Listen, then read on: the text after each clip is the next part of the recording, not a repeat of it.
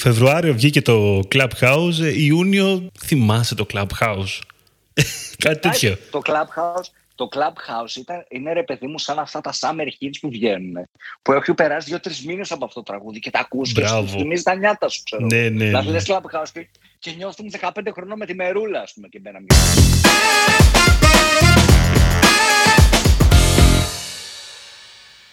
Καλησπέρα. Digital Jam, επεισόδιο 112. Είμαι ο Δημήτρης Ζαχαράκης. Μαζί μου είναι ο Δημήτρης Καλετζής. Καλησπέρα. Δημήτρη, τι κάνεις, πώς είσαι; Εντάξει, καλά είμαι. Το προσπαθούμε. Το προσπαθούμε, Δημήτρη. Καλύτερα; Εντάξει, αυτές τις μέρες λίγο έχω, μείνει, έχω ξεμείνει στη Γαλλία. Αλλά κατά τα άλλα, μια χαρά. Ωραία. λοιπόν, ή να πούμε γιατί δεν είχαμε κάνει επεισόδιο; Την, ε, να, πρέπει, πρέπει να πούμε την αλήθεια. Να πούμε την αλήθεια. Πρέπει να πούμε την αλήθεια. Η αλήθεια είναι ότι ο Καρατζής πήγε διακοπές πάλι. Όχι, εντάξει. δηλαδή πάει να χρεωθώ εγώ συνέχεια. Θέλω να αυτό να συμβεί διακοπές πέρα. Η αλήθεια είναι ότι είχα κανονίσει και πήγα έτσι μια εβδομαδούλα στο Παρίσι και γι' αυτό θα χάναμε έτσι ένα podcast, αλλά δυστυχώς ξέμεινα το όμορφο Παρίσι της Γαλλίας. Ε, λόγω COVID με τα μέτρα αυτά με τα τεστ κόλλησα και εγώ Οπότε γι' αυτό πήγανε λίγο πίσω τα επεισόδια. Το καλό είναι ότι είμαστε καλά στην υγεία μας, έτσι. Αυτό είναι το πιο σημαντικό και δίνουμε αισιόδοξο μήνυμα για τη νέα χρονιά. Λες, το δίνουμε τώρα το αισιόδοξο μήνυμα; Το δίνουμε γιατί κολλήσαμε, αλλά είμαστε καλά. Κατάλαβες. Σωστό, δηλαδή, σωστό. Εντάξει, αυτό. αυτό. Τα καταφέραμε, μπορείς να πεις. Αυτό, αυτό μέτρα, ναι. Έτσι. Show must go on, λοιπόν. Και είμαστε τώρα το. Αυτό το επεισόδιο που θα το ακούσετε, όταν τα ακούσετε, μάλλον θα είναι πρωτοχρονιά. Θα είναι πρωτοχρονιά όταν τα ακούτε. Ναι. Λοιπόν, οπότε τι γίνεται τώρα; Είναι το πατροπαράδοτο επεισόδιο του Jam. Για τρίτη φορά το κάνουμε αυτό το επεισόδιο, πρακτικά. Που κάνουμε μια μικρή ανασκόπηση. Μια ανασκόπηση της χρονιάς. Και το... ανασκόπηση των ίδιων μας των εαυτών. Έτσι κρίνουμε αν αυτά που είπαμε, οι προβλέψεις μας βγήκαν ή όχι.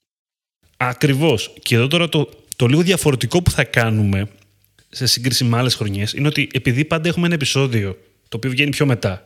Το επόμενο από αυτό θα είναι. Το οποίο είναι trends και προβλέψεις. Οπότε εμείς ακούσαμε ξανά το επεισόδιο που είχαμε βγάλει το Γενάρη του 2021, που ήταν οι trends και προβλέψεις του 2021. Μαζέψαμε λίγο τη σούμα, τα bullets από αυτά που είχαμε πει, για να δούμε λοιπόν αν πέσαμε μέσα πουθενά και άμα είπαμε κάπου, κάπου χάσαμε ρε παιδάκι μου προφανώς, εντάξει, δεν πέσαμε σε όλα μέσα, τι χάσαμε από αυτήν την ιστορία, τι βρήκαμε να το συζητήσουμε λιγάκι αυτό και να κάνουμε λίγο κουβέντα. Εντάξει, αυτό δεν έχουμε κάτι άλλο. Να πούμε λιγάκι κάποια σχετικά θέματα με τα επεισόδια, το τι παίχτηκε περισσότερο αυτή η χρονιά που πέρασε και, και αυτά. Θα δείξει πώ θα πάει η συζήτηση. Κοίταξε, το πρώτο θέλω να πω εγώ, το πρώτο που πέτυχα δεν ήταν στην ανασκόπηση. Ήταν με το τσιρκολίκι το Clubhouse που είχαν τρελαθεί όλοι. Clubhouse, Clubhouse, Clubhouse. Κάποιοι λέγανε το Clubhouse δεν είναι πυροτέχνημα, ο ήχος που ήρθε για να μείνει, το 80's vibe που φέρνει. Το Clubhouse τελικά πέθανε, το βρήκαμε. Κάποιοι με κράζανε, κάποιοι δεν πιστεύανε. Τώρα, παιδιά, μπείτε Clubhouse και, και τα λέμε. Αυτό το λέω πολύ χαρούμενα, μη σου πω ψέματα Δημήτρη μου, γιατί θεωρώ μεγάλη δικαίωση του Jam. Το τσιρκολίκι του Clubhouse. Το θεωρώ μεγάλη δικαίωση. Ήρθε το πληρώ του χρόνου να μας επιβεβαιώσει. Αυτό έχω να πω. Ε, καλά, νομίζω δεν χρειάστηκε να περάσει τόσο πολύ καιρός στην περίπτωση. Αυτό είναι το. Επιβεβαιώθηκαμε σε ένα τρίμηνο, το βαρεθήκαμε. Ναι. Βασικά είναι ε, Φεβρουάριο βγήκε το Clubhouse, ε, Ιούνιο θυμάσαι το Clubhouse. Κάτι τέτοιο. Το Clubhouse, το Clubhouse ήταν, είναι ρε παιδί μου σαν αυτά τα summer hits που βγαίνουν.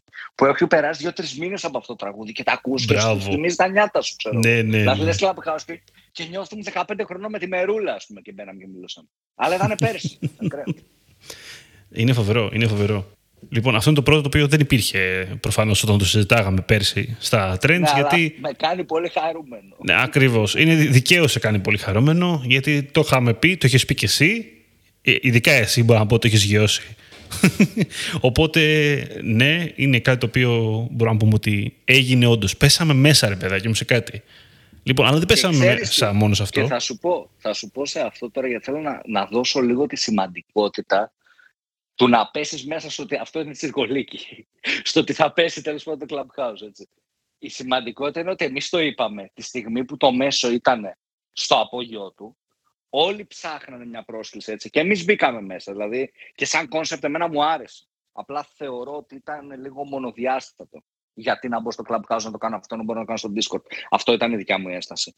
Και το είπαμε τη στιγμή που αυτό ανέβαινε ακόμα, κατάλαβες. Δεν το είπαμε όταν έφτασε στο απογειό του. Οπότε αυτό είναι έτσι ένα, ένα θετικό αυτό το κομμάτι, ότι το βρήκαμε, ξέρεις, ε, κόντρα στο ρέμα, ας πούμε. Ναι. Λοιπόν, πέρα από αυτό, το πρώτο πράγμα που είπαμε ε, στα trends και προβλέψεις του 2021 είναι για την αυτοματοποίηση, το smart bidding και το AI. Δηλαδή ότι όλα αυτά που έχουν να κάνουν με την αυτοματοποίηση και τον, και τον αλγόριθμο βασικά κυρίως θα είναι κάτι το οποίο θα παίξει κυρίαρχο ρόλο στο 2021. Μπορούμε να πούμε νομίζω ότι okay, ισχύει βέβαια εύκολο στο, ήταν εύκολη πρόβλεψη αυτή. Έτσι. Εντάξει, αυτό ρε παιδί μου θα σου πω ήταν το αυτονόητο. Γι' αυτό έμεινα εγώ στο Clubhouse που είπαμε, γιατί τώρα αυτό ποιος δεν το έλεγε θα σου πω. Εντάξει, μην είμαστε και ψεύτες. Ισχύει αυτό, εντάξει.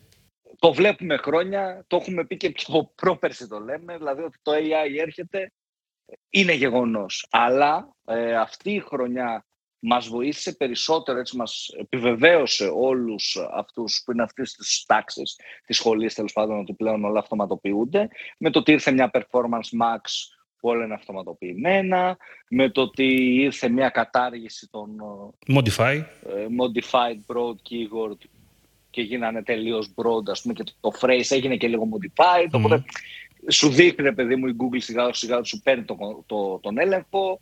Με τα suggestions, τα responsive, γίνονται ναι. και πιο έξυπνα. Την υποχρεωτικότητα το responsive. Γενικά, ε, πηγαίνουμε ρε παιδί μου στην αυτοματοποίηση και θα σου πω και εκ των έσω, σε, ειδικά σε επίπεδο e-commerce, για το lead generation είναι τελείως διαφορετική φιλοσοφία, σε επίπεδο e-commerce βλέπω ότι σιγά σιγά και οι απλές search καμπάνιες ε, δεν αποδίδουν τόσο. Δεν ξέρω αν το έχεις παραδείσει κι εσύ. Ισχύει. Δεν αποδίδουν ρε παιδιά όπως παλιά. Δηλαδή, είναι, εάν δεν πας σε αυτοματοποίησεις, καλά δεν σου μιλάω σε manual λύσεις. Ούτε καν. Αυτό θα αποδώσει πολύ δύσκολα, εκτός και αν είσαι πολύ niche specific και με πολύ long tail keywords και με πολλή δουλειά για αν θα αποδώσει και για πώς θα κρατήσει να αποδίδει. Αλλά ακόμα και με smart bidding, η απλή search καμπάνια, το παράδειγμα ρε παιδί μου, που θα κάνεις keyword research κτλ, κτλ. δεν θα έχει την ίδια απόδοση με αυτοματοποιημένες καμπάνιες πλέον. Νομίζω ε, εμένα το πιο εντυπωσιακό έτσι, γύρω από αυτό το κομμάτι που συνέβη είναι η Performance Max. Ήτανε απροσδόκητα θετική το πώς, ε, το πώς και έτσι. Και η Performance Max και τα πόσο αλλάξανε τα responsive, η απόδοση των responsive διαφημίσεων, των responsive search ads, ε, το smart bidding γενικότερα, με οποιαδήποτε έννοια bidding μπορώ να το σκεφτώ αυτή τη στιγμή. Στα Google Ads ειδικά είδα, είδα τρελή διαφορά. Δεν, δεν μπορώ να... Δεν βλέπω μερικές φορές όφελος χωρίς ε, automation, χωρίς ε, AI από πίσω. Και... Σου λέω μόνο σε lead το lead generation αλλάζει η συζήτηση. Μπορείς να κάνεις πράγματα. Ναι, είναι λίγο πιο ιδιαίτερο. Είναι λίγο πιο ιδιαίτερο, ισχύει. Στο Facebook αντίστοιχα, ε, ε, μπορώ να σου πω ότι έχω δει κάτι άλλο. Έχω δει λίγο την επανάσταση του, του τέλους των interest. Έτσι. Να. Ε, είναι Κοίτα, απίστευτο και... πόσο πιο αποδοτικά αρχίζει και δουλεύει ο αλγόριθμος μερικές φορές στο Facebook, ακόμα και χωρίς να του πεις και το κοινό που θέλεις ακριβώς, ας πούμε, τόσο πολύ και δεν ξέρω αν το έχεις δει, στις conversion καμπάνιες τελειώνουν κυριολεκτικά τα interest γιατί το κουμπάκι, το interest expansion σιγά σιγά γίνει rollout στα περισσότερα account αν η καμπάνια είναι conversion δεν μπορείς να το κλικάρεις εάν θες να σου κάνει expand τα interest ή όχι, είναι by default expanded. Οπότε by default δυνητικά στοχεύεις ας πούμε στην Ελλάδα 6-7 εκατομμύρια. Τους περισσότερους ήταν οι users στην πράξη. Οπότε τελειώνει λίγο η λογική των interest. Έτσι. Σε conversion καμπάνιες τουλάχιστον το βλέπουμε ότι έχει φύγει. Επίσης, κάτι που είχαμε κάνει σε αυτή τη συζήτηση, που το άκουσα λέγα και το επεισόδιο και το θυμήθηκα. Λοιπόν, πέρσι, ε, επειδή το είπες πριν για το optimization score και τα recommendation που σου κάνει το Google Ads. Λοιπόν, πέρσι βασικά που το, που το συζητούσαμε αυτό, νομίζω και εγώ σίγουρα το είχα πει, ότι ήμουν πολύ διστακτικός γύρω από τα recommendation. Μα θυμάσαι, το λέγαμε ρε παιδάκι μου, ότι πόσο σωστά είναι τα recommendation και τι μας βγάζει λίγο βλακίες που, και, που η Google και τέτοια αυτό έχει αλλάξει πάρα πολύ. Δηλαδή, το ακούω τον αυτό μου και λέω: Πω, μην το ακούς κάνει τώρα. Α πούμε, είναι καμία σχέση τα πράγματα. Ε, τα recommendation που σου κάνει πλέον για Optimize η Google είναι, έχουν βελτιωθεί πάρα πολύ. Καμία σχέση βασικά με ένα χρόνο πριν. Πλέον, όντως, βλέπεις ουσιώδη πράγματα. Και βλέπεις πράγματα τα οποία όντως βλέπεις να έχουν και διαφορά. Δεν σου λέω ότι είναι 100% όλα τέλεια, αλλά είναι η μέρα με τη νύχτα σχέση με πέρσι. Δεν ξέρω αν το έχεις προσέξει κι εσύ. Εντάξει, αυτό είπα και εγώ πριν για το κομμάτι του recommendation, ότι είναι κάτι που έχει μια τρομακτική αλλαγή και βελτιστοποίηση. Είναι και λογικό το AI να βελτιστοποιείται μέρα με τη μέρα. Οπότε όσο πάει ο καιρός θα βελτιστοποιείται παραπάνω. Δηλαδή, εγώ θυμάμαι που είχα πει ότι τα recommendation μου φάνταζα σαν ένας τρόπος, ρε παιδί μου, η Google να σε πει να ανεβάσει το budget. Γιατί τα περισσότερα ήταν αυτό, έτσι κάνε παραπάνω spend, βάλε παραπάνω keywords, σβήσε τα negative, το τέτοιο, βάλε broad. Αυτή ήταν η λογική των recommendation παλαιότερα, ε, αποκλειστικά αυτή. Τώρα αυτό το κομμάτι έχει, έχει αλλάξει και βλέπουμε ότι όντως κάνοντας πράγματα από τα recommendation, βελτιστοποιείται και η απόδοση της καμπάνιας με βάση το, το στόχο που, που έχεις, έτσι. Οπότε νιώθω ότι αυτό δείχνει πώς δουλεύει και πάει καλά. Να ακριβώς. Λοιπόν, πάμε λίγο παρακάτω. Και στο παρακάτω είχαμε μιλήσει για, για κάτι πολύ... το οποίο εντάξει, ok. Λοιπόν, είχαμε μιλήσει για visual search και γενικότερα search με βάση την εικόνα. Έτσι. Google Lens τύπου, πρακτικά. Ή το reverse search ε, του image. Ε, αυτό πρέπει να το διαβάσαμε λογικά, δεν νομίζω να το, να το βγάλαμε μόνοι μας. Ε, ότι είναι trend. Πρέπει να είναι από τα γνωστά άρθρα που κυκλοφορούν τέτοια περίοδο, ας πούμε. Ε, προφανώς αυτό δεν μπορούμε να πούμε, ειδικά στην ελληνική αγορά. Είναι ακόμα, είναι ακόμα νωρίς, τέλος πάντων, έτσι, για το visual search. Είναι ακόμα αρκετά νωρίς, μπορώ να πω. Οπότε εδώ δεν μπορώ να πω κάτι. Αλλά στο παρακάτω, Δημήτρη, που είχαμε πει για ότι πιστεύουμε ότι θα, θα δούμε τη χρονιά, θα δούμε το 2021 πάρα πολύ, ε, ότι θα ανεβαίνει το Facebook Shop και ό,τι συνεπάγεται αυτό, εκεί μάλλον πέσαμε πέσαμε λίγο έξω. Και, θα σου πω και ναι και όχι. Δηλαδή, το Facebook το προωθεί το Facebook Shop. Έχει, αν δεις αυτόματα όταν προσθέτεις προϊόντα, βγαίνει ξέρεις, ειδοποίηση αυτό το μαγαζί προς προϊόντα. Έχει βάλει το shop στις αγγελίες μέσα, στο marketplace, να φαίνονται τα shops. Δηλαδή, ναι. το έχει προωθήσει. Δεν έχουμε μπει ακόμα, βέβαια, σαν χρήστες στη διαδικασία να ψωνίσουμε το Facebook Shop, νομίζω. Στην Ελλάδα δεν έχει έρθει. Δηλαδή, Αρχικά ναι, αυτό, το Facebook... Ναι, βασικά το τέτοιο είναι ότι δεν ήρθε στην Ελλάδα αρχικά. Έτσι. Ενώ περιμέναμε ε, με βάση. Η αγορά, mm. ακριβώς. Άμα θυμάσαι, δηλαδή πέρσι είχαν σκάσει και αρκετά πιο πριν, νομίζω Νοέμβρη, το Νοέμβρη-Οκτώβρη, κάπου εκεί είχαν σκάσει κάποιες ενημερώσεις που λέγανε ότι oh, πάμε για Facebook Shop, Instagram Shop, θα βλέπουμε live streams με να αγοράσει προϊόντα και τέτοια. Αυτά τα πράγματα γίνανε στο εξωτερικό, αλλά δεν τα είδαμε στην Ελλάδα. Οπότε δεν έπαιξε κάποιο ρόλο εν τέλει σημαντικό στην ελληνική e-commerce αγορά. Τουλάχιστον ακόμα. Ναι, ναι. Εντάξει, δεν ξέρω. Ε, βέβαια, μπορεί να μην ήρθε το Facebook, να το αποτύχαμε αυτό το Facebook Marketplace στην ουσία, δεν μπήκε ζωές μας στην Ελλάδα. Μπήκε όμως το Scrooge πολύ δυνατά, έτσι. Αυτό δεν το, το προβλέψαμε τόσο στα predictions, αλλά μπορεί να μην ήρθε το Facebook, περιμέναμε εμείς ήρθε το Scrooge Marketplace, νομίζω δυνατά. Το Scrooge με Plus. καλάθι, με last mile ενέργειες, με Scrooge Plus, με το ότι μπορεί να διαλέξεις ναι. σε ένα συγκεκριμένο ραφάκι να στο αφήσουν και 24-7 πας και το παίρνει όποτε θες. Δηλαδή ήρθε αυτή η φάση στη ζωή μας. Λοιπόν, να σου πω, το Scrooge Plus, το οποίο δεν το έχουμε τώρα, προφανώς δεν το είχαμε προβλέψει σε κάτι από αυτά που είχαμε πει, Είχαμε προβλέψει λίγο πάνω κάτω, είχαμε πει κάποια πράγματα, τα είχα πιο μετά βέβαια τώρα εγώ, γύρω από το one day delivery, από τη γρήγορη αποστολή, ότι τα, τα e-shop θα δούμε λίγο, ίσως θα δούμε και το τέλος του guest checkout, το τέλος της καταβολής. Αυτά εν μέρει τα είδαμε αρκετά μεγάλο ποσοστό, ειδικά από μεγάλα brands. Αλλά κάπου εκεί ανάμεσα τώρα πιστεύω ότι κολλάει και το θέμα του Scrooge Plus.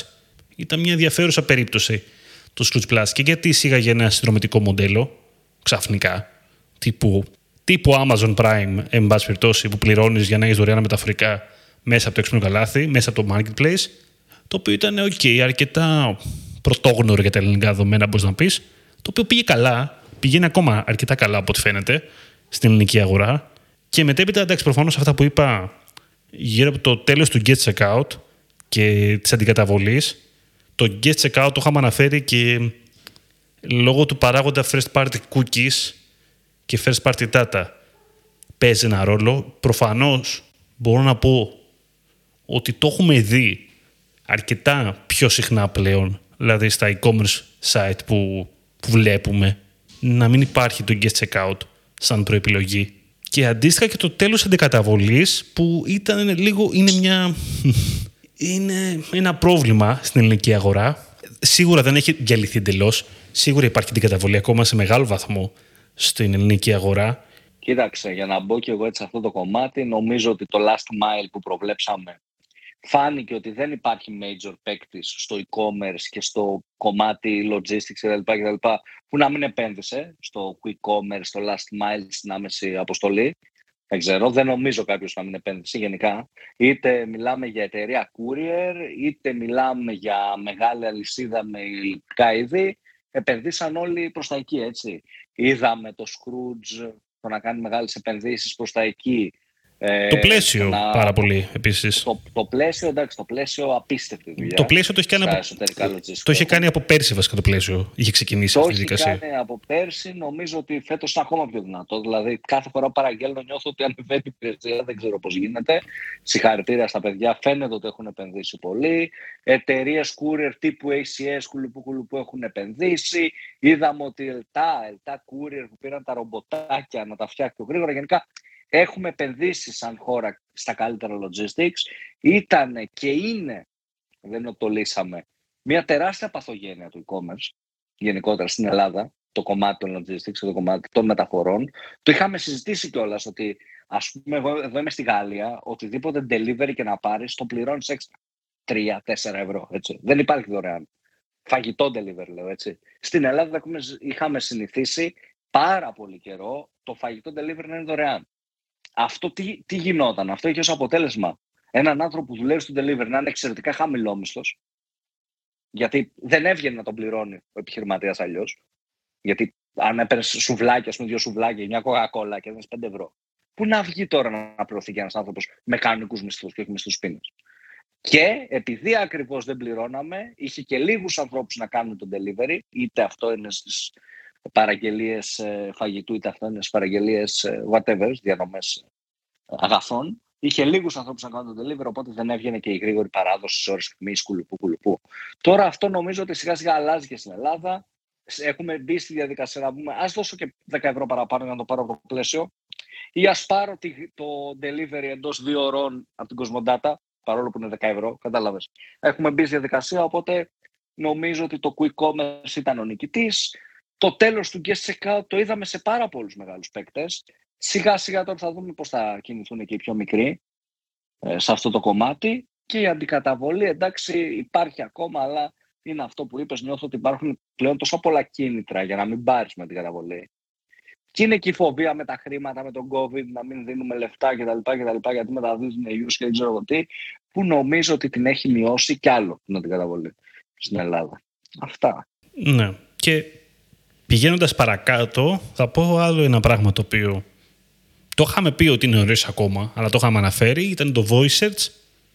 Το voice search, επειδή ήταν διανύαμε και μια περίοδο που βλέπαμε πάρα πολύ να Alexa και. Πώς το λένε το άλλο, κόλλησε στο μυαλό. Google Assistant, Google Speakers, Smart Speakers, γενικότερα Siri κτλ. Ανέβαινε πάρα πολύ αυτό το πράγμα. Αγοράζανε Smart Speaker. Ακόμα αγοράζει ο κόσμος αλλά ακόμα το χρησιμοποιούν για συγκεκριμένα πράγματα. Δεν έχει γίνει σημαντικό σημαντικός παράγοντας το voice search, ειδικά στην ελληνική αγορά που ακόμα προφανώς μιλάμε για αγγλική γλώσσα. Δεν μιλάμε για ελληνικά προφανώς. Μέχρι που να έρθει στα ελληνικά κάτι τύπου η Siri να μπορείς να της μιλήσεις στα ελληνικά, ε, δεν νομίζω θα δουλέψει στην Ελλάδα όλο αυτό το κομμάτι του voice search και των έξυπνων ηχείων που τους μιλάς και σου κάνουν κάτι. Γιατί σαν Έλληνας που μένεις στην Ελλάδα, το πρώτο πράγμα που σκέφτεσαι όταν μιλάς είναι σκέφτεσαι ελληνικά. Σκέφτεσαι να μιλήσεις ελληνικά. Άρα κανείς δεν θα μπει στη διαδικασία ενώ έχει αυτοματοποιημένα την ελληνική έκφραση να σκεφτείς στα αγγλικά και να ψάξεις με το smart assistant.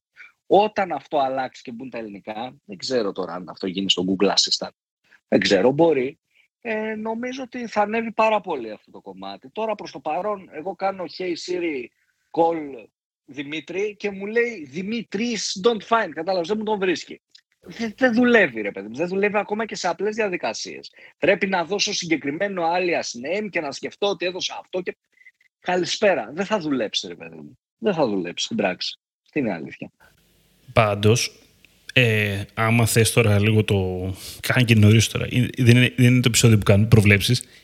Αλλά άμα κάποιος πιστεύω ότι θα το κάνει πρώτος, πιστεύω ότι θα είναι η Google. Γιατί, Γιατί η αναγνώριση φωνής χτυπάει και σε άλλα πράγματα μαζί. Δηλαδή το να κάνουν το assistant να καταλαβαίνει ελληνικά, πάει να πει θα καταλαβαίνει ελληνικά το YouTube και θα μπορεί να κάνει αυτόματα υπότιτλους και αυτόματα μετάφραση θα καταλαβαίνει αντίστοιχα όλες οι υπηρεσίες του οικοστήματο τη Google μετέπειτα. Οπότε πιάνει ένα μεγάλο, ένα μεγάλο κοινό.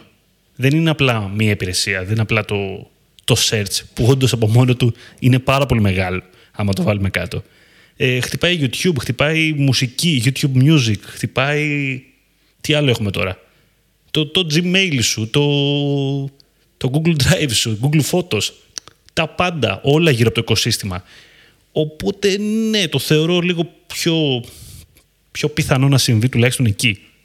Όπως το βλέπω το πράγμα. Και πηγαίνοντας λίγο παρακάτω... εντάξει, okay, έχουμε μια, είχαμε μια εύκολη πρόβλεψη. Σχετικά εύκολη πρόβλεψη. Αντίστοιχα, αντίστοιχη του αυτού που είπαμε πριν για την αυτοματοποίηση κτλ. Που είναι το personalization και οι δυναμικές διαφημίσεις. Ευκολία από μία άποψη, γιατί okay, το βλέπεις αυτό το πράγμα, ότι συμβαίνει. Είναι μια τάση η οποία συνεχίζεται τα τελευταία χρόνια. Προφανώς και συνεχίστηκε και το 2021 και προφανώς το personalization, ειδικά όσο περνάμε σε μια εποχή που είναι και δύσκολο το personalization, με τα όποια προβλήματα έχουμε, με τα cookies και με τα δεδομένα των χρηστών και με το να έχουμε μια καλά ταρκεταρισμένη διαφήμιση, το να καταφέρεις να κάνεις και personalization στην επικοινωνία της διαφήμισης, στην επικοινωνία του email, στον ίδιο σου, στο ίδιο στο κοινό, ε, έχει γίνει πιο δύσκολο αλλά και πιο απαραίτητο. Και μετέπειτα οι δυναμικές διαφημίσεις, όπως και αν το κάνουμε, είτε και αν μιλάμε για καταλόγους προϊόντων, είτε και αν μιλάμε απλά πάρε 10 banners και δυναμικά δείξτε στο κατάλληλο κοινό, η δυναμική διαφήμιση, παιδιά, είναι τι να πω. είναι σαν το νερό, ρε παιδάκι. Δεν, δεν, δεν μπορώ να φανταστώ πλέον το κόσμο χωρίς δυναμικές διαφημίσεις. Το performance δεν γίνεται, πιστεύω. Και όχι μόνο για, όχι banners, ενώ ε, headlines, ενώ description, ενώ τα πάντα.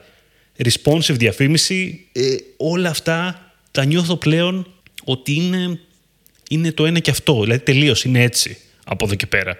Κοιτάξτε, Δημήτρη, εγώ πιστεύω ότι αυτό δεν το πετύχαμε, το personalization. Γιατί, για πες. Ε, πετύχαμε βέβαια το άλλο, θα δώσω πάσα για το άλλο, αλλά λόγω GDPR και όλων αυτών των αλλαγών, θεωρώ ότι το personalization δεν αυξήθηκε. Δηλαδή, αν βάλεις το τι μπορούσες να κάνεις πέρσι και τι μπορείς να κάνεις φέτος σε personalization, σίγουρα φέτος έχει λιγότερες επιλογές. Σίγουρα φέτος Έχεις δίκιο.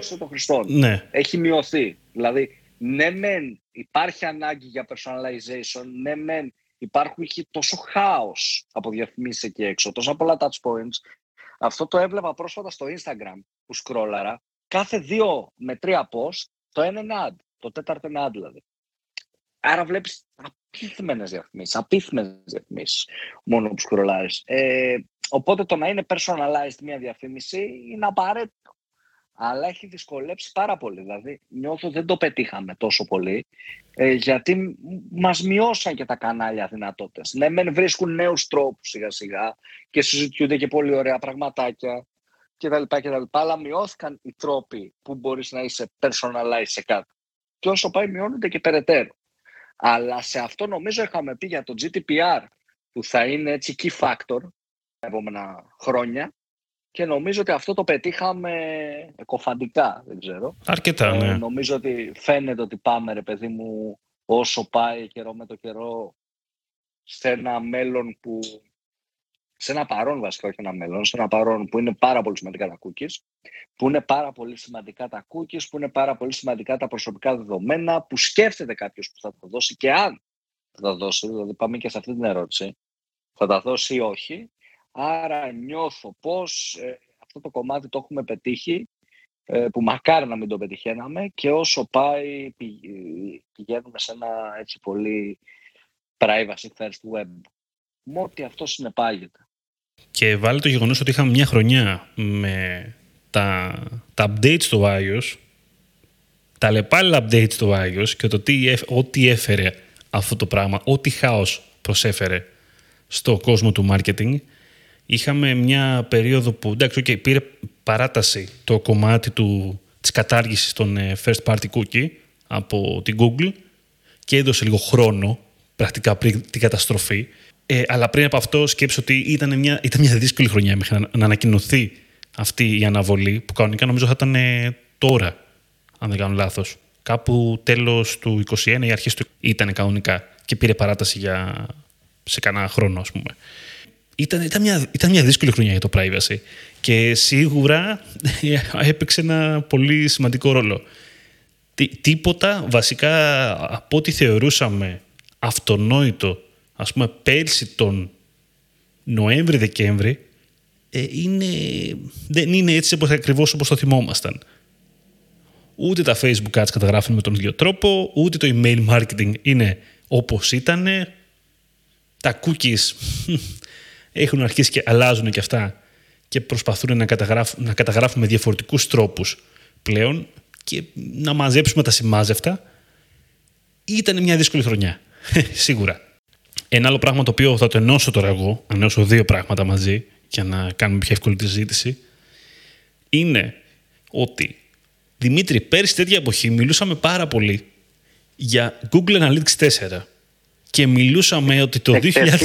Εκτεθήκαμε. Λοιπόν, πριν το πίσω όμως θα πω ότι μιλούσαμε λοιπόν ότι το 2021 θα είναι μια χρονιά μετάβασης και θα προσπαθήσουμε όλοι να κάνουμε αυτή τη μετάβαση. Ότι το Analytics, επίσης κάτι, να σου πω κάτι το οποίο ε, εγώ εκεί τρελάθηκα που το άκουσα που το λέγαμε.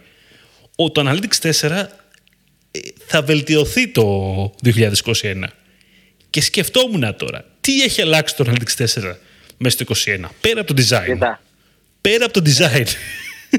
Φτιάξαν integrations. Τα integrations. Ισχύει. Integrations.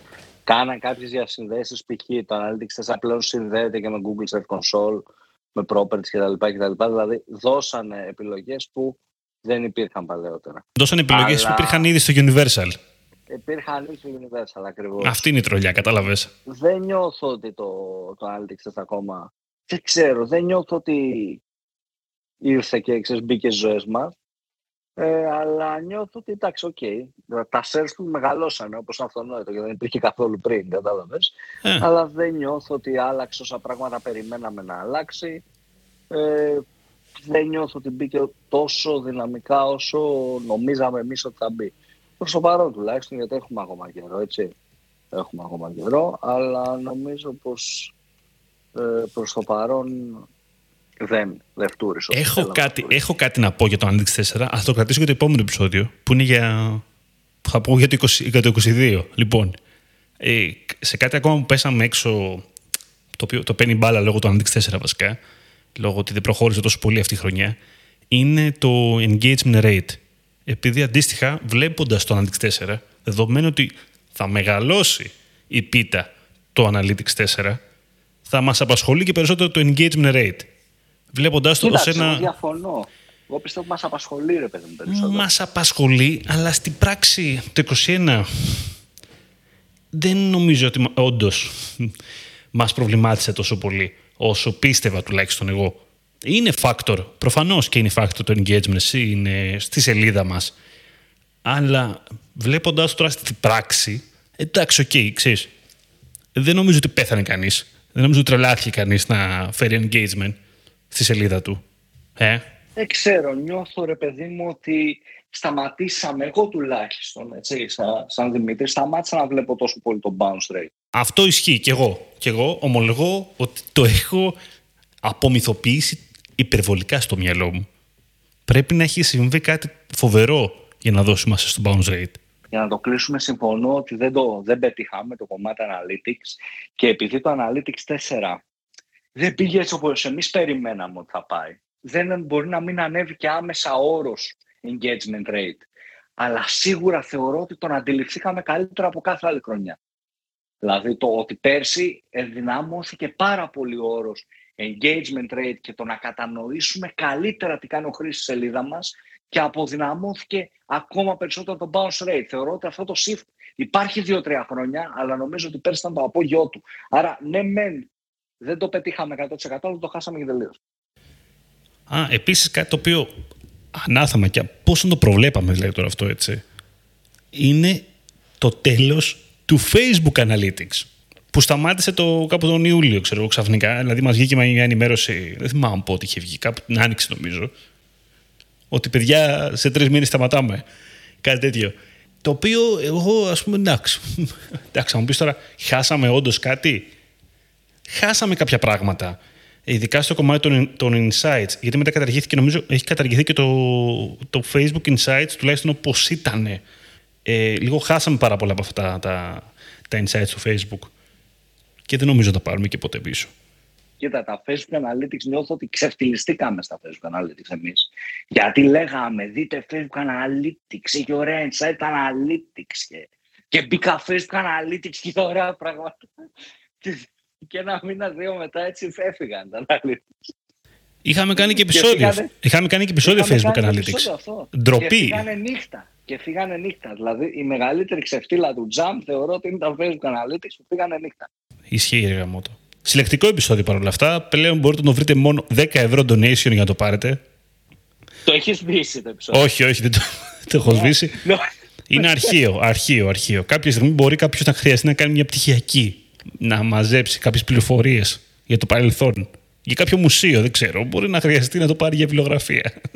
Ξέρεις τι σκεφτόμουν, ότι μέσα από το jump και τα επεισόδια, εάν κάποιος δηλαδή ακούσει το πρώτο jump και ακούσει τώρα το τελευταίο ή δει πώς είναι τώρα το digital marketing τρία χρόνια μετά, βλέπεις και το γρήγορο evolution του marketing, έτσι.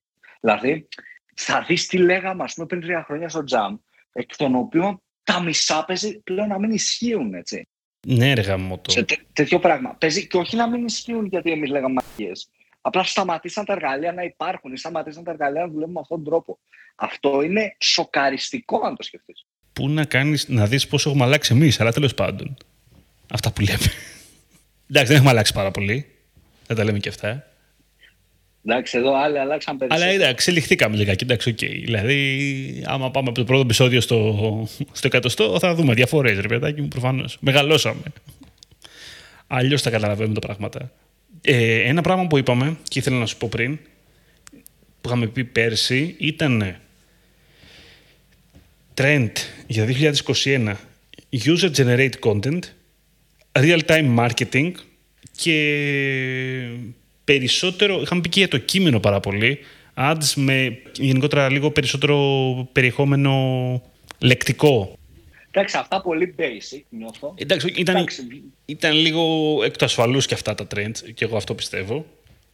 Το real time marketing, παρόλα αυτά, επειδή το είχαμε κάνει, είχαμε κάνει ένα επεισόδιο, νομίζω, δεν θυμάμαι καλά, αναφορά. Όχι, δεν το είχαμε κάνει φέτος. Το είχαμε κάνει πρόπερση.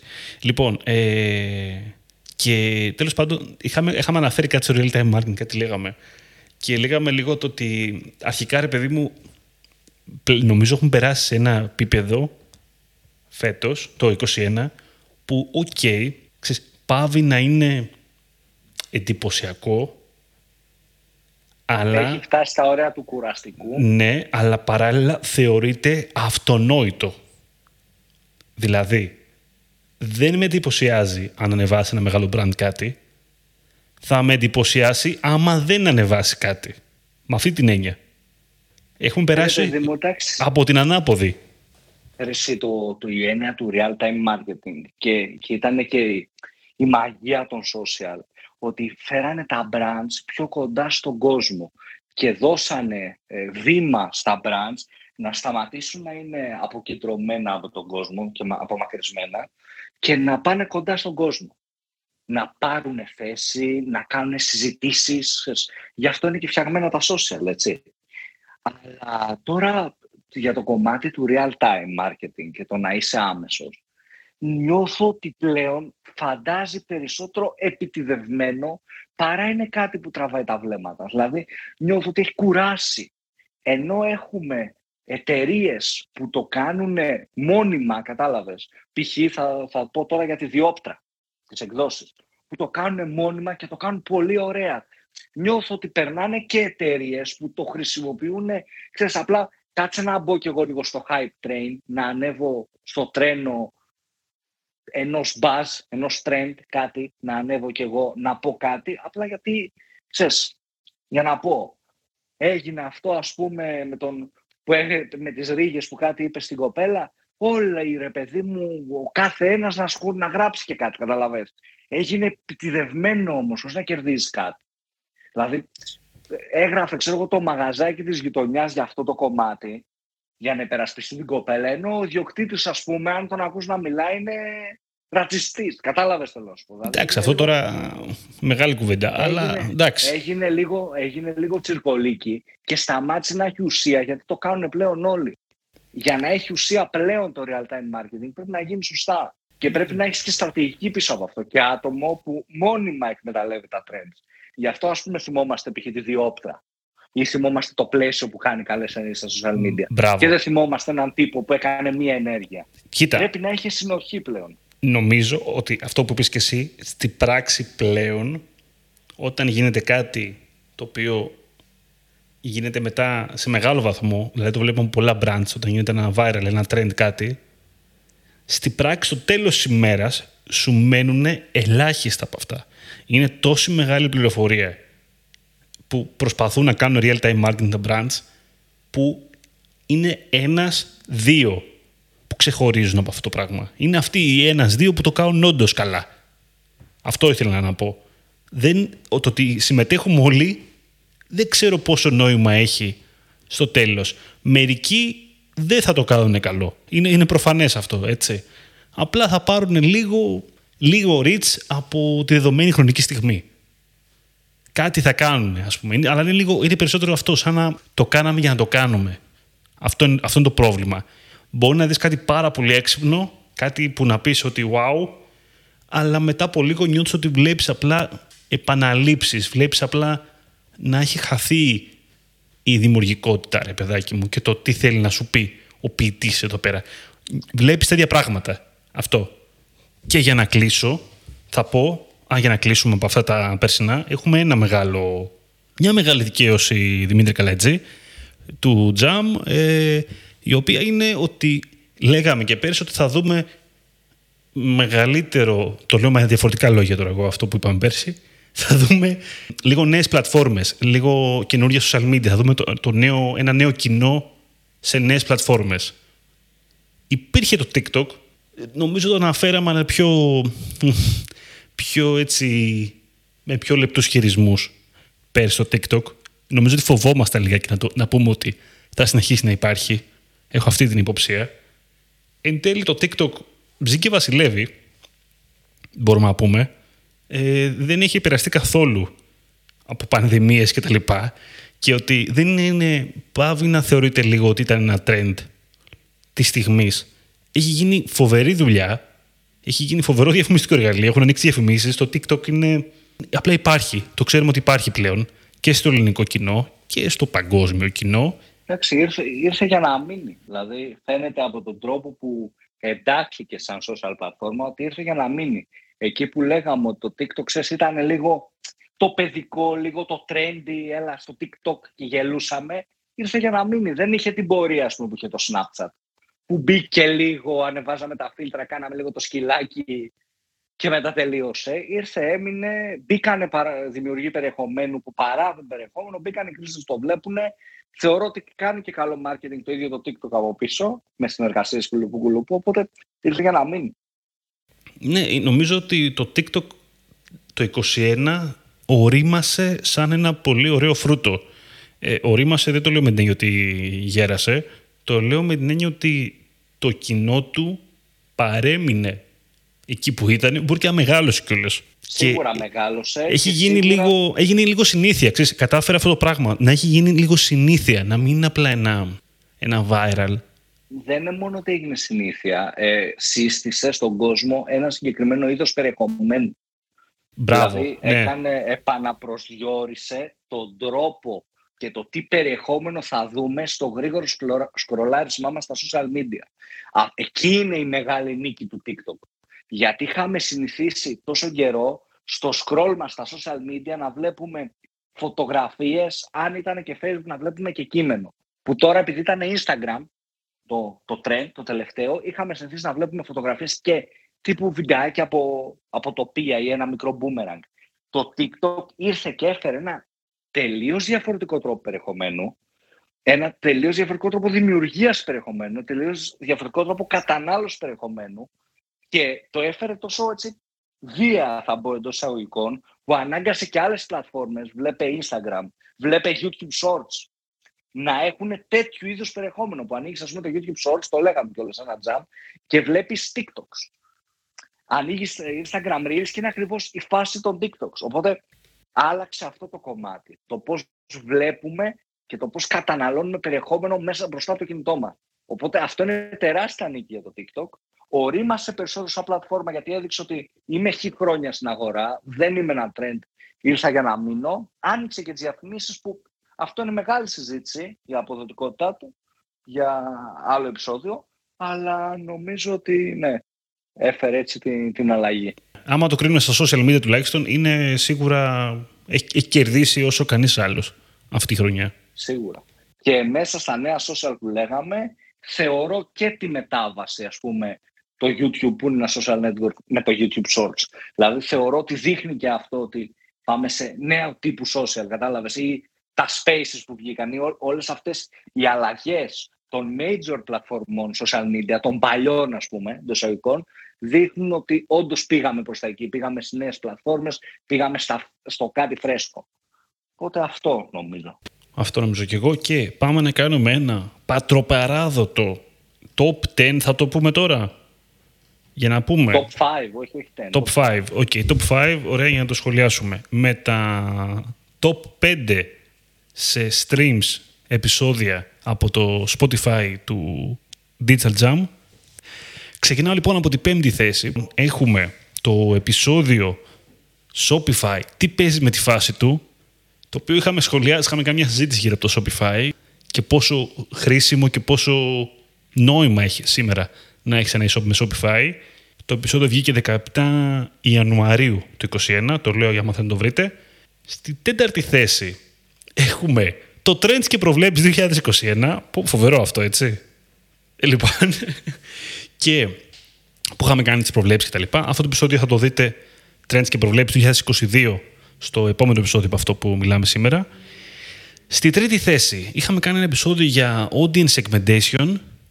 Ανάθεμα και αν περίμενα ότι αυτό το επεισόδιο θα βρισκόταν σε αυτή τη θέση, να σου πω την αλήθεια. Αυτό το επεισόδιο βγήκε 24 Ιανουαρίου του 2021 και το δεύτερη θέση έχουμε εκείνο το special επεισόδιο που είχαμε βγάλει το καλοκαίρι μαζί με το Σταύρο ε, από το Grow Digital, τα πιο γραφικά στο digital marketing. Το, οποίο, αγαπημένο μου επεισόδιο. Το αγαπημένο επεισόδιο, πιστεύω και εμένα, και εμένα Δημήτρη. Λοιπόν, γιατί είχαμε συζητήσει, έτσι είχαμε κάνει μια ωραία χαλαρή συζήτηση, είχαμε περάσει καλά κυρίως. Να σα πω την αλήθεια, κάναμε πολύ χιούμορ και συζητήσαμε για γραφικούς, για γραφικά πράγματα στο χώρο, στα agency, πελάτες και όλα αυτά. Ήταν πολύ ωραίο και ξεχωριστό επεισόδιο στην καρδιά μας. Και στη πρώτη θέση λοιπόν, εδώ είναι ένα εντυπωσιακό επίσης, ε, να σου πω την αλήθεια, δεν το περίμενα να βρίσκεται τόσο ψηλά.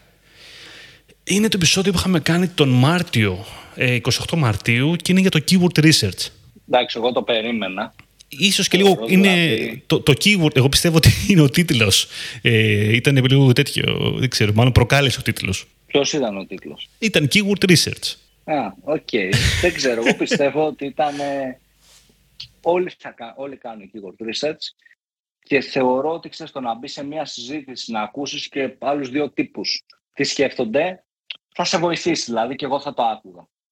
Δεν έχει να κάνει δηλαδή με το επίπεδο γνώσεών σου, αν ασχολείσαι με το marketing, το κομμάτι performance σίγουρα θα ενδιαφέρει το keyword research. Αν ασχολείσαι με το κομμάτι του content, σίγουρα πάλι θα μπορείς να χρησιμοποιήσεις το keyword research και για το περιεχόμενο. Οπότε, σε όποιο aspect και να είσαι, είτε στο creative, είτε στο περισσότερο technical, σε ενδιαφέρει το να κάνεις research και να βλέπεις τι ψάχνει το, ο κόσμος. Οπότε νομίζω ότι γι' αυτό μπήκε έτσι μπροστά το συγκεκριμένο, γιατί είναι λίγο, είναι επεισόδιο πασπαρτού, ας πούμε.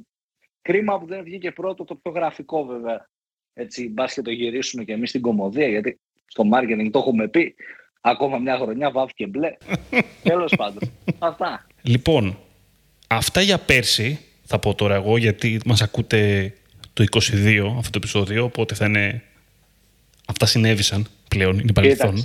Δεν, δεν πρέπει ναι. να λέμε για πέρσι, γιατί το τζάμ επειδή είναι διαχρονικό, θεωρώ ότι θα μας ακούνε και το 23 και το 24 και το 25. Αυτά για το 2021 πρέπει να πούμε. Έχεις, έχεις δίκιο, Δημήτρη. Έχουμε διαχρονικό περιεχόμενο. Δηλαδή, σκέψου ότι αυτό μπορεί να πούνε τα παιδιά μας. Ναι. Άβολο. Άβολο, νομίζω. Αλλά αυτά για το 2021, αυτά από την ανασκόπηση, με λίγα λόγια, νομίζω ότι και άμα κάναμε μια. και άμα δεν βάζαμε τα trends και προβλέψεις πάνω κάτω, τα ίδια πράγματα θα λέγαμε και πάλι. Δεν νομίζω ότι θα ήταν κάτι εντελώς διαφορετικό από αυτό. Τι να πούμε άλλο, Δημήτρη, για, για τη χρονιά που πέρασε; Έχεις κάτι να πεις; Τίποτα. Εγώ έχω να ευχηθώ σε όλους να έχουν μια καλή χρονιά. Λοιπόν, εγώ θέλω, πριν πάω σε αυτό, το 2021 είχαμε τη μεγαλύτερη αύξηση γενικότερα. Είτε αφορά σε ακροάσεις, είτε αφορά σε ακολούθους, σε, σε charts, σε trends, σε οτιδήποτε υπάρχει σαν metric για να πούμε ότι και να χαρούμε μόνοι μας εδώ πέρα ότι «ΟΚ, okay, μας ακούτε ρε παιδιά». Οπότε θέλουμε να σε ευχαριστήσουμε για αυτό αρχικά, για αυτή τη χρονιά που ήσταν μαζί μας και μας, ε, μας υπομείνατε, μπορούμε να πούμε.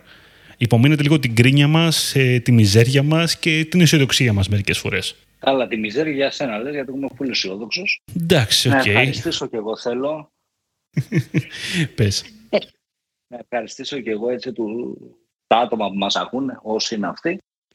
Ε, να πω ότι το 2021 νομίζω ότι ήταν καλή χρονιά γενικά για εμάς του digital. Κακή χρονιά για την ανθρωπότητα, ε, νομίζω. Ε, ορίμασε το digital και το community του digital και οι εταιρείες. Αυτό φαίνεται και από τις αγγελίες και το πόσο detail μπαίνουν κτλ. κτλ. Οπότε είναι μια δυνατή χρονιά για το digital.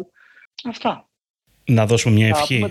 Μια ευχή για τη νέα χρονιά. Δώσε μια ευχή; Ε, για ποια νέα χρονιά, έχει μπει νέα χρονιά. Για αυτή τη χρονιά. Μια ευχή για το 2022, όπως θα λέγεις εσύ. ναι, ναι. Λοιπόν, να είμαστε όλοι καλά γενικότερα έτσι, και να έχουμε όλοι μια ισορροπία. Ε; Ναι, ναι. Κάπως έτσι. Και την υγεία μας. Και την υγεία μας, εντάξει. Δεν ήθελα να το πω πρώτο, λέω εντάξει, πρέπει να είναι πολύ κλασικό μάλλον. Λοιπόν, υγεία, υγεία βασικά, ό,τι πλακίες λέμε, okay. μάλλον το πιο βασικό είναι στο τέλος. λοιπόν, έτσι όπως έχουμε γίνει. Λοιπόν, να είμαστε όλοι καλά. Φίλοι και φίλες του Digital Jam, τώρα θα κλείσουμε. Μας ακούτε σε Spotify, Apple Podcast και Google Podcast. Σε περίπτωση που μας ακούτε σε Spotify, θέλουμε να πάτε εκεί πέρα που είναι το προφίλ, να πατήσετε εκεί πέρα στα αστεράκια πάνω αριστερά, να μας βάλετε μια βαθμολογία, από το κινητό σας όμως γίνεται αυτό μόνο, να μας βάλετε μια βαθμολογία, θα μας βοηθήσει πάρα πολύ, θα χαρούμε κι εμείς και άμα θέλετε να ενημερώνεστε για νέα επεισόδια στο Spotify, υπάρχει ένα καμπανάκι, απλά το λέω, just in case, ότι μπορείτε να επιλέξετε για να σας κάνει post notification όταν ανεβαίνει το νέο επεισόδιο. Και Αυτά. για κάποιους τώρα, έτσι να προσθέσω και εγώ, για κάποιους που δεν έχουν Spotify, για την αρκετή αυτή και μου στέλνουν Δημήτρη, εγώ θέλω να ξέρω πότε ανεβάζεις το επεισόδιο, πώς να το κάνω για να ενημερώνομαι. Και δεν έχεις Spotify, να βάλει καμπανάκι πηγαίνετε Google Calendar και βάζετε ένα recurring event weekly κάθε Κυριακή να σας έρχεται. Γιατί κάθε Κυριακή ανεβαίνει jam. Και θα το θυμάστε και θα μπαίνετε, παιδιά. Επίσης έχουμε push notifications τώρα, just in case, επίσης, τώρα το θυμήθηκα. Οπότε... Εντάξει, αυτό θα, θα, θα τους σπαμάρουμε, μωρέ. Ε, εντάξει, spam είναι και το να μπαίνεις στην προλογιότητα, σου πω τώρα εγώ. Τι έχω να κάνω σήμερα, να πλύνω τα μάξι και να ακούσω jam. Να ακούσω jam, αυτό. Μπαίνει μέσα στη ρουτίνα. Λοιπόν, Facebook, LinkedIn, Instagram μας ακολουθείτε. Τα λέμε την επόμενη φορά. Ήμουν ο Δημήτρης Ζαχαράκης, ήταν ο Δημήτρης Καλετζής. Καλή συνέχεια.